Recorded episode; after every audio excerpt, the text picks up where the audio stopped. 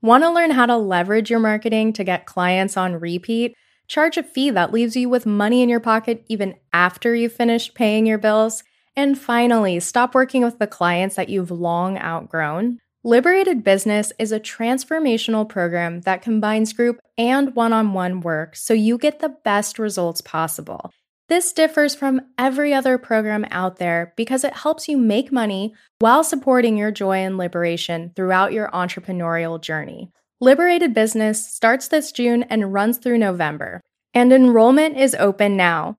Visit thebadtherapist.coach slash liberated business to get all of the details and sign up. DM me on Instagram at the bad therapist with any questions or to learn more. I cannot wait to get started with you. That's almost like what we do to therapists. We're like, well, you set your practice up this way, so you just have to keep it that way forever. Doesn't matter that you had never run a business before and you were basically guessing when you first started it when it came to your policies and your fee and your practices and all these other things. Tough shit. That's how it's got to be from here on out. Like, that is a completely ridiculous expectation, but that's often how we treat each other. And when therapists are like, kind of getting uncomfortable with how they set things up and they're looking for other options and they go out searching in the community for support around that, they're often met with such hostility because we're like, no, you said it was going to be this way at the beginning and that's your life forever.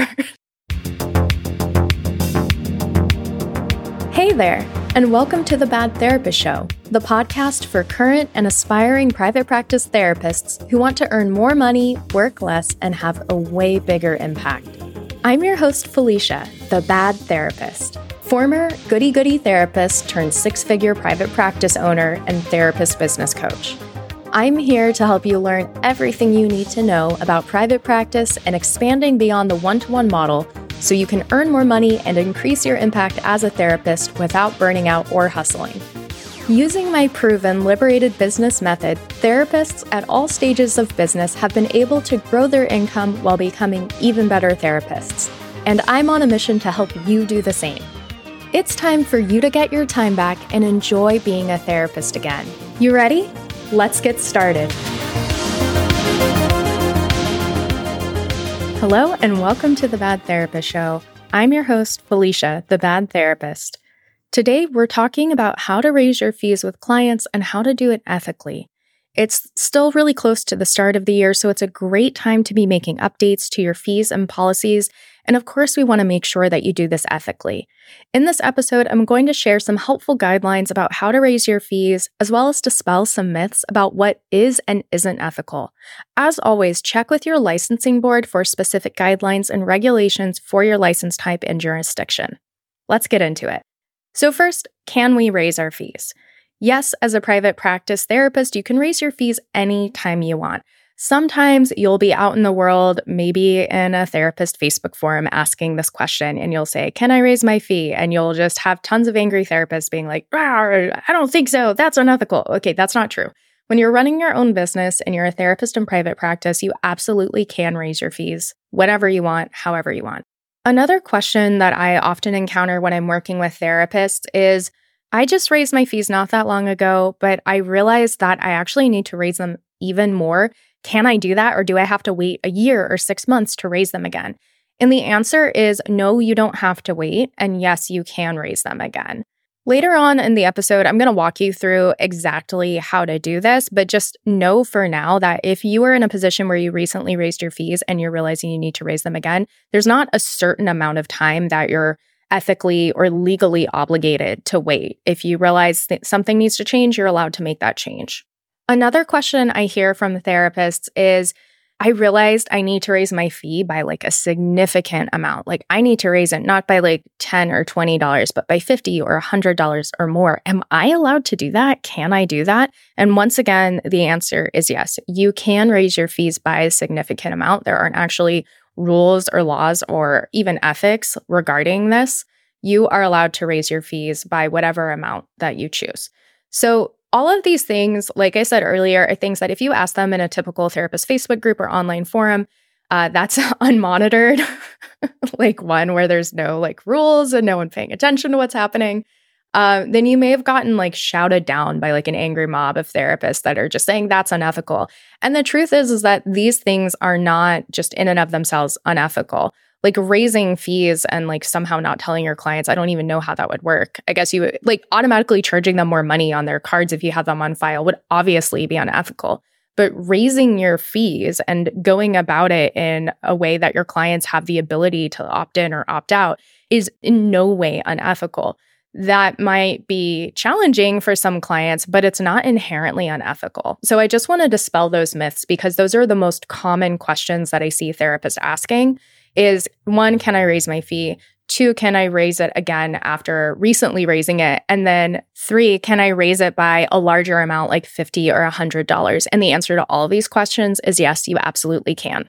Now, a bit later in the episode, I'm going to share with you how to roll out these changes in an ethical way. But before we do that, I just want to discuss like some of the reasons why a therapist might raise their fee, why you might raise your fee. Because I think, again, we are so used to thinking, or like I would say commonly in the therapy world, we are often used to thinking of fee raises as like somehow these like cruel, sadistic punishments for our clients.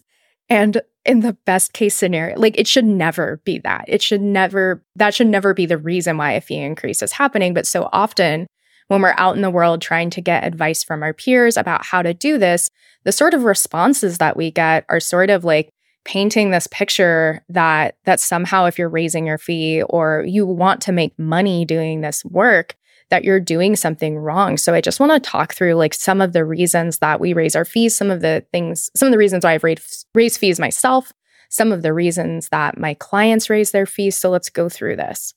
So, the most common reason therapists raise their fees is that they realize that their fee has been too low for a really long time. Like they came out, set their fee, and then they realized after maybe the third month in a row of stressing about paying their rent or the mortgage or having to ask your family member or friend to help buy your kids' school supplies or help pay for a field trip fee or saying no to yet another invitation to go on a trip with your dearest friends. Like these may be like the wake up calls that have you realizing that your fee is actually too low because there are all these things in your life that you want to access. And some of them may be very, very basic needs.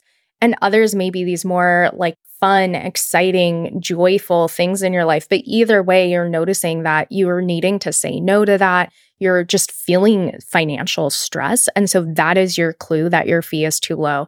And especially, you know, if you're maxed out with seeing clients, you can tell immediately because the answer is clearly not add more clients. Maybe you're totally at capacity. And so, really, the only lever you do have to pull is fee. And so, without doing any math, you become aware that your fee is too low and something needs to change. So, that is the most common reason why therapists are going to raise their fees.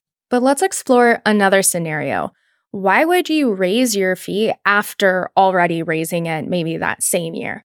Well, let's say that you raised your fee based on what I described above and you just you didn't do any math, you just noticed that you were feeling stressed out about money you were maybe getting sick, you were afraid to take time off, you just like couldn't afford the things in your life that you really wanted and you were getting really frustrated by that. So you didn't do any math and you were just like, mm, I feel like 20 more dollars a session would make a really big difference. And so you did that, you rolled out that $20 fee increase and most of your clients agreed. Maybe you lost like one or two clients. But after a few months, you realize that even with that $20 fee increase, you're still stressing out. $20 felt like a lot at the time that you were doing it, especially if like raising fees is new to you and that still feels really scary. So at the time, it was like, oh my gosh, $20 is really all I can do. Like $30, there's no way I could raise my fee by $30. That would just be way too much, right? So you raise it by 20, but then within a few months, you're like, wait a minute, where did that money go? It feels like it just evaporated and you you just said no to yet another trip or you just you know were barely scraping by for your rent or your mortgage. Like all of these things that you thought were going to be so different after making that first increase, just like you can't even tell. It basically is like you have no idea where that money went. And so maybe at this point you sit down and you do the magic sheets, which is my private practice fee calculator and it's linked in the show notes. If you haven't used it before, definitely go check it out. But maybe you sit down and you're like, okay, I didn't do math last time. I thought $20 would be enough. Turns out I'm wrong.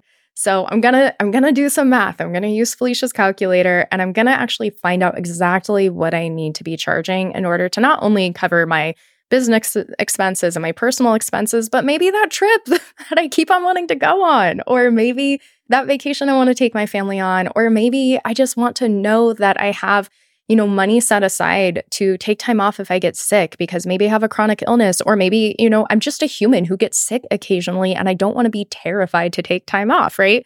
Maybe like you just want something as simple as that. So you're going to use the magic sheets, you're going to calculate your fee, you're going to not just have it cover your current life expenses, but the, some of the things that you have been saying no to for so long. And let's say that when you do that math, it turns out that your fee should have actually gone up by a hundred, like the last time you raised it. Like what you actually needed to increase your fee to was a hundred times more than what it was before. And so you already did that $20 fee increase, but you need to do basically another $80. So are you allowed to do that? Are you allowed to raise your fee after just having raised it a few months ago? And again, the answer to that question is yes, you can. It is not unethical to raise your fee again. Now, with a fee increase that size and where you may have more turnover in your caseload with such a large increase, you will likely want to simultaneously step up your marketing or have a coach to work with so you can come up with a strategy to roll this out. And again, you, I mean, all of us need better marketing. That's just true. Like, we could all always be improving our marketing.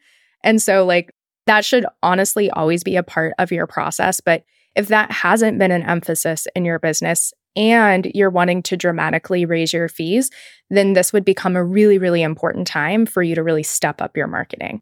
And so, in general, yes, you can do that fee increase.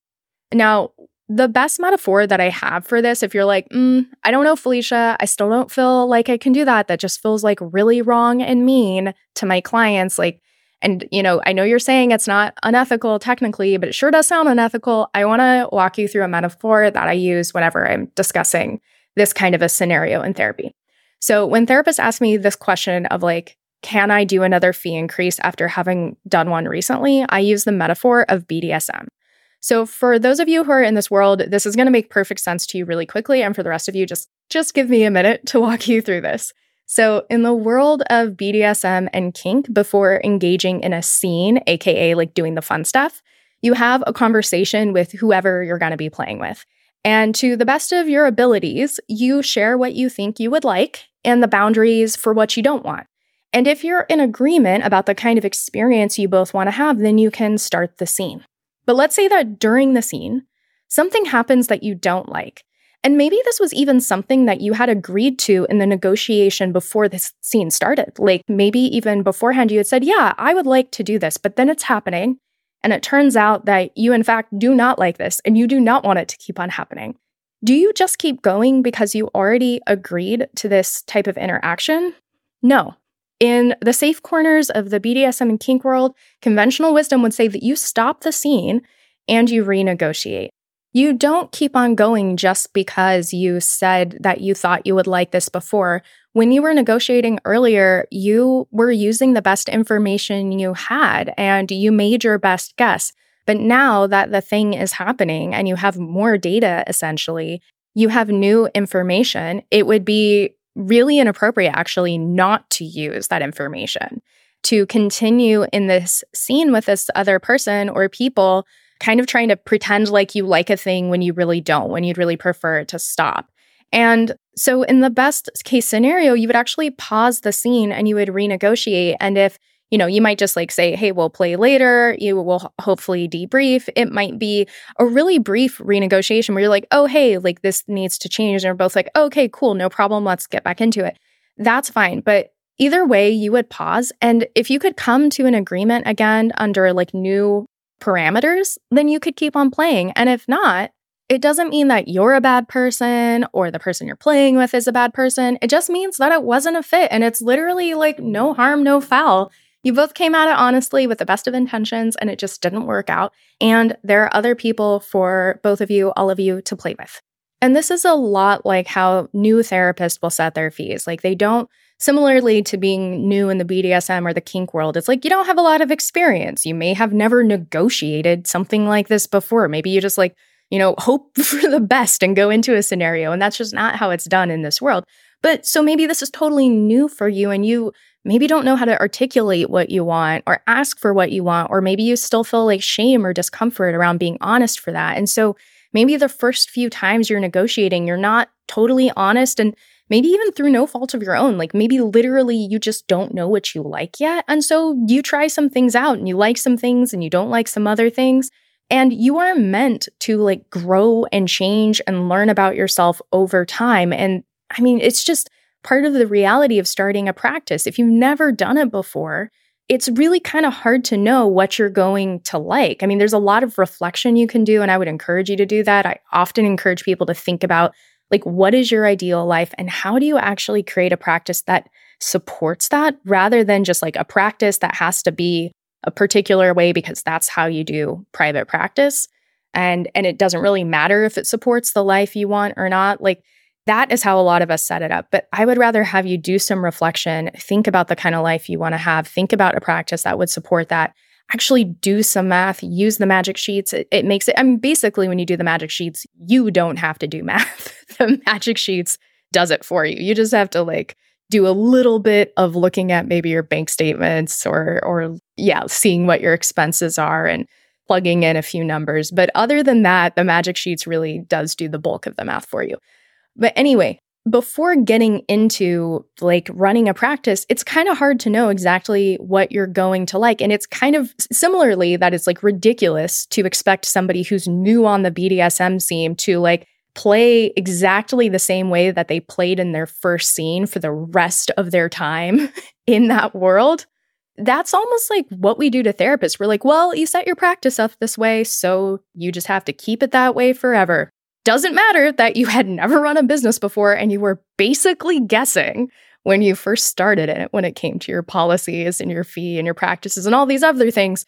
Tough shit. That's how it's got to be from here on out. Like, that is a completely ridiculous expectation, but that's often how we treat each other. And when therapists are like, kind of getting uncomfortable with how they set things up and they're looking for other options and they go out searching in the community for support around that, they're often met with such hostility because we're like, no, you said it was going to be this way at the beginning and that's your life forever. so it's just not true. It's a completely ridiculous expectation. So I've tried to set up a lot of things so that you you can start off on a stronger foot so that you are a little bit more grounded in reality so you have a little bit more information about business in general, about money in general and you can skip some of these kind of messy beginning points that a lot of us have to learn the hard way. Like I know I did. I, I learned a lot of these lessons the hard way in my private practice.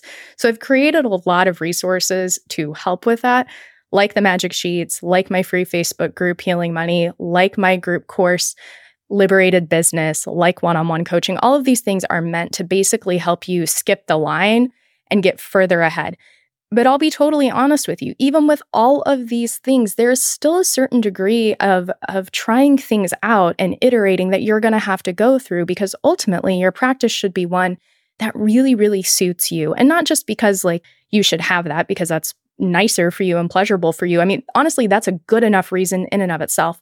But it also has the added benefit of allowing you to do better work with your clients because you are more satisfied in your business. So it really is a win win for everyone involved. And when you're engaging in your practice and engaging with your clients in a way that really doesn't suit you, it's kind of like being in that BDSM scene and you're like, I really don't like this, but I agreed to this. God. And you're kind of just like faking it and trying to get through it. Like, that's not cool. That's not good for the other person in the arrangement they may not be fully aware that that's what's going on, but like it still sucks. It's not cool to engage with a client from that place. Now, I, am not saying that to shame you because I also understand that like you are 100% doing your best. And you also may be in a place where you've just become aware that things need to change, but you're also dealing with a lot of fear of how to make those changes. And so, if you're in that middle ground, I want you to know I get it. You get to take your time, you get to make these changes as you can. And if you need support, because oftentimes we do, it's, I mean, these changes are very much against the grain, they are against what's considered typical, normal, even ethical in our field, even though like technically they're not unethical. But like we love to just say like that's unethical, right? There's a lot of barriers to making these changes, even if you're starting to get clear that they absolutely need to occur. So, once again, if you need or want support, I'm here for you. There's so many more ways to get connected and to get support. I just listed a bunch. They will be in the show notes as well. All right, so now we've covered why you might raise your fee and that it is, in fact, okay for you to raise your fee by a large amount or multiple times in one year. So, now how do you go about doing that ethically? Well, the best thing you can do is have something in your informed consent, a statement that says something to the effect of, My fees may be increased at any time with written notice.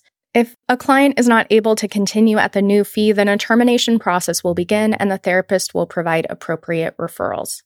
Now, if you don't already have something like this in your informed consent, it's not a problem. It doesn't mean that you can't ever raise your fees because you didn't put this in your informed consent. You still can raise your fees, but having something like this in your informed consent is really, really helpful because it sets the tone that, yeah, fees may increase at any point with written consent. It just sets the client up to know that.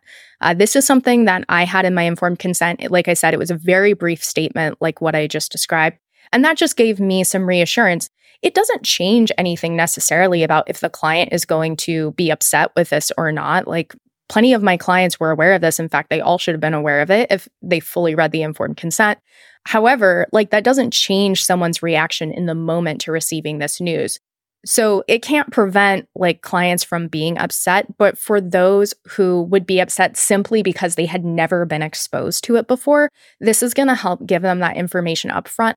Plus, if a client ever is like, well, what are you doing? You can't do this. You're going to have this in your informed consent and you'll be able to say, you know, see, it's right here. If it feels especially important to you, this could also be something that you bring up in that first session when you're just kind of like reviewing and reiterating with the client some of the major policies that are going to impact them. So I would often in my first session remind clients of the cancellation policy because it is more unusual. It's becoming more common. If you don't know what I'm talking about, I'm talking about a limited cancellation policy. You can check out episode 19 on that or grab the link in the show notes to check out a blog on my website, which is very, very thorough in terms of walking you through what that means. But anyway, this is something that a lot of clients haven't seen before. And so I would make sure in that first session just to review it because it is pretty impactful. Similarly, if it feels really important for you to reiterate this, verbally in your verse, first session around like the fact that the fee could be increased, that is a totally okay thing for you to bring up. The other thing that I added to my informed consent is a statement saying that fees would be raised annually by a certain percentage or amount on a particular month of the year. So I learned really early on when I was in like group supervision, um, post graduation, but like accruing my hours.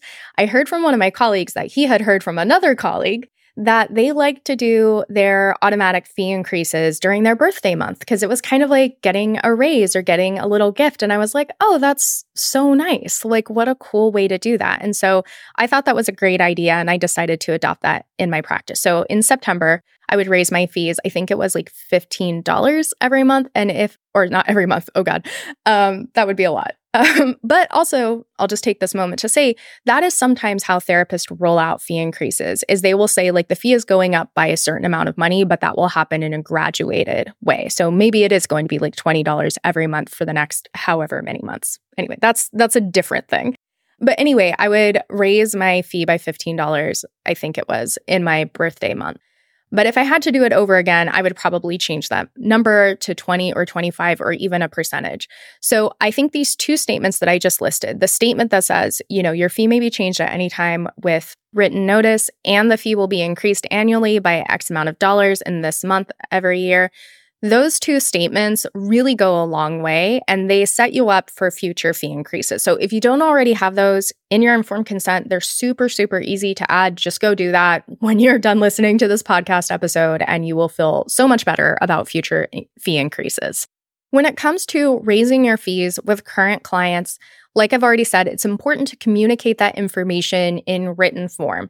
That being said, you still have to decide if you want to initially share the news in written form, like email, or if you want them to learn about the fee increase first directly from you in session. I have gone about it by sharing this fee increase with clients in session. That's been my preference because I just want to be able to like be there for whatever kind of response they're going to have and be able to respond to it in the moment.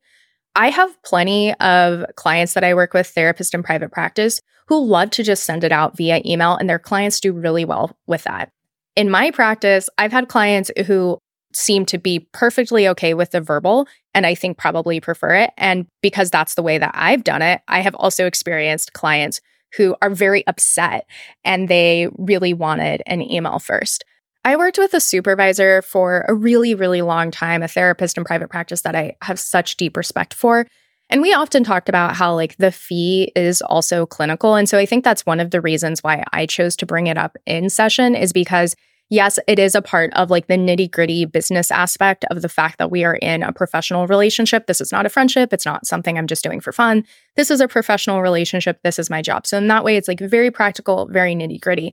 That being said, it also impacts people on like a really, really personal and emotional way under some circumstances. Not always. Some people are just like, cool, thanks for letting me know. When does it go into effect? Sweet. Like, no problem whatsoever.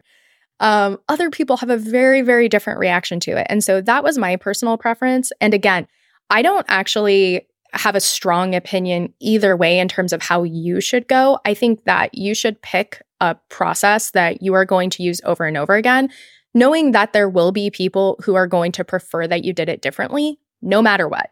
like it's just, it's gonna happen from time to time. And so rather than trying to come up with an approach that's going to be like super specific for every single client, I would just kind of have a standard business practice where you're like, this is how I do this thing. And then in the therapy, if anyone has like reactions or responses to that, like I can handle that clinically because I'm equipped to do that. Um, it's not your job to necessarily make sure that clients are happy all the time. Like, again, this is a business practice. And I think it's okay for you to really set a process that you know works for you and then support your clients with however that impacts them. The other important piece about rolling out these changes ethically is that you're supposed to give quote unquote reasonable notice for these fee changes, fee increases, or any other charges. And so, what is considered reasonable notice is not clearly defined. I would say three months is plenty of notice. Uh, in fact, I think it's more than sufficient. And ideally, a client would make a decision about whether or not they would like to continue at that new rate within that first month. And then, if they decide that they would not like to continue, then that gives you two months to bring the therapy to a close, to do that ending termination process, and to provide them with appropriate referrals. So, three months is generally a pretty good window. I've worked with therapists who have done shorter windows. Um, I think when it comes to your, you know, annual increase, if that's something that you're going to put in place, then you know that could be a shorter notice because essentially they're informed of that from the very moment that they begin therapy and so if you're saying you know on september 1st or you know whatever this fee increase happens um, and you remind them of that a month before, then that may be enough time because it's in your informed consent. You might also remind them earlier just as a courtesy, but the point is that you need to give reasonable notice and unfortunately or fortunately that's not that's not clearly defined in our ethics or at least not in the code of ethics for marriage and family therapists in California. Another really important piece to consider when you're rolling out a fee change is what your plan is if a client says that they can't continue, or if a client is taking an extended period of time to sort of make up their mind about whether or not they're going to continue. Because let's say that you're saying it's going to, the fee increase is going to happen in three months, but you're like one and a half months in, this client is still not sure if they want to continue or not. And now you're cutting into maybe, say, some of the time that you would want to spend in the termination process. So you're feeling like, oh my gosh, can I actually end with this person in the next month and a half if they are not willing to do this fee increase? So I think it's really important for you to sit down and consider like, what is your plan if someone says that they will not continue? Like, are you actually willing to let them go as a client? Because I think what some therapists do is they're like, I'm have I'm increasing my fee. And then the client says, I can't do that. And then the therapist goes, Okay, never mind. you can stay at the current fee. And it's like, wait a minute, hold on was that fee increase fake? Like, was that not really a plan? So I think it's really, really, really important for you to have a plan in place before you go into those conversations. And if it is the case that it's actually okay for some clients not to do the fee increase, then you should actually know what the contingency plan is. Is there an in between fee that they could pay? Um, and how many clients can you allow to do that? Would it, if every single person on your caseload says, no, actually can't do that fee increase, is there an option for them to actually pay something more than they were paying before, but something less than the full fee increase? Make sure you have modeled that out. Again, you can use the magic sheets exactly to do this and kind of model out various scenarios to make sure that you're still hitting uh, your revenue goals. But really think that through because once again, if you're rolling out this fee increase, you get pushback and then you just say never mind to the whole thing, that isn't really a clear approach. And so have these different scenarios already mapped out and chosen. It's okay to allow clients to to stay with you and not do the full fee increase, but you really need to see that as then being a part of your sliding scale and be really clear about who gets access to the sliding scale, how many spots are there on the sliding scale, does your full fee take into account or compensate for those sliding scale spots? Or does that fee increase that you calculated only work if everyone does the fee increase? If you're going to let people not do the fee increase, now you're in a situation where that fee raise that you just did, that like full fee that you just calculated, is not actually high enough to compensate for all the people who didn't do the fee increase. So, anyway, I hope that makes sense. Again, go get the magic sheets to really like map out all these scenarios. You can like duplicate the like revenue simulator, the private practice simulator multiple times. So you could have as many sheets as you wanted to with as many different scenarios as you wanted to to really see like all the differences. Um, but that can just be so helpful. Another thing to look out for here is that having clients agree to a fee increase, but then reduce their frequency of therapy. So, say they're coming in weekly and they're like, Yeah, I can do that fee increase, but I need to come in every other week. This is not actually an improvement to your revenue. You're not actually making more money when this happens, oftentimes. And now, not only are you not making more money, you also now have to onboard double the amount of clients in order to actually get that real revenue bump that you were hoping for, which means managing double the amount of people. And that's not nothing. You know, something that, again, going back to that supervisor who was such a great influence on me, she really talked about how clients take up psychic space even when we're not working with them. Like there, there is something that happens when we're working with people, and it, and it's different than like leaving leaving your work at work. Like even if you can leave your work at work, there's something energetic happening about being engaged with somebody on such an intimate level that is is really hard to like quantify or or like put a dollar amount on but you know what I'm talking about. And then on the logistical level, there's just all of the stuff that comes from managing more people on your caseload. It may be rescheduling them, it may be billing issues, and it may not feel like a lot, but double the amount of people you're working with right now and just think about what that would feel like. All the admin on the back end. Now, you could always pay someone else to do that work if you wanted to, but then again, we're we're trying to see about getting your revenue up. And you may be in a position where you're ready to throw down some money to do that. But I, I, would rather have you, if if I had my way with it, focus on attracting weekly clients who are going to pay your full fee rather than doubling the number of people you're serving because you're only seeing everyone every other week or once a month. So again, have a plan for that. If you're planning on raising your fee and then all of your clients are like, sure, but I'll come in every other week, that's not making the change, y'all. It's it's not changing your revenue. So be on the lookout for that and have a plan for that. Once again, a really good thing to consider when you're doing a fee increase is like assess your marketing. How's that going? Are you talking to your niche? Is your marketing on point? Are there gaps? Are you good at sales? Like all of these are things you should be considering, period. But especially, they're going to become way more important when you're making a really big change to your business, like a dramatic fee increase. So there are a lot of resources on that, including my devotional sales practice. We'll just make sure that they're all linked in the show notes. It's going to be like a lot of podcast episodes, some different tools on my website, and different programs. But definitely consider marketing when you're doing fee increases. Thank you so much for tuning in today. I hope this episode has helped dispel some myths about raising your fee and helped you set up some safeguards for how to roll out fee increases ethically. Now, I know you may have even more questions about raising fees with clients, like how do you actually have the conversation with clients? How do you talk to your clients about money and fees? Don't worry, next week is all about that. So make sure to tune in. I would love to hear your thoughts on the podcast. Reading your reviews warms my heart and just encourages me so much. So if you found this helpful, please consider leaving a review and a five star rating.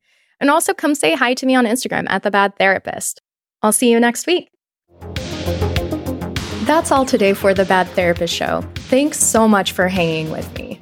I hope you got some gems that you can start using right away in your own business so that you can break out of good therapist conditioning and build the business that you want.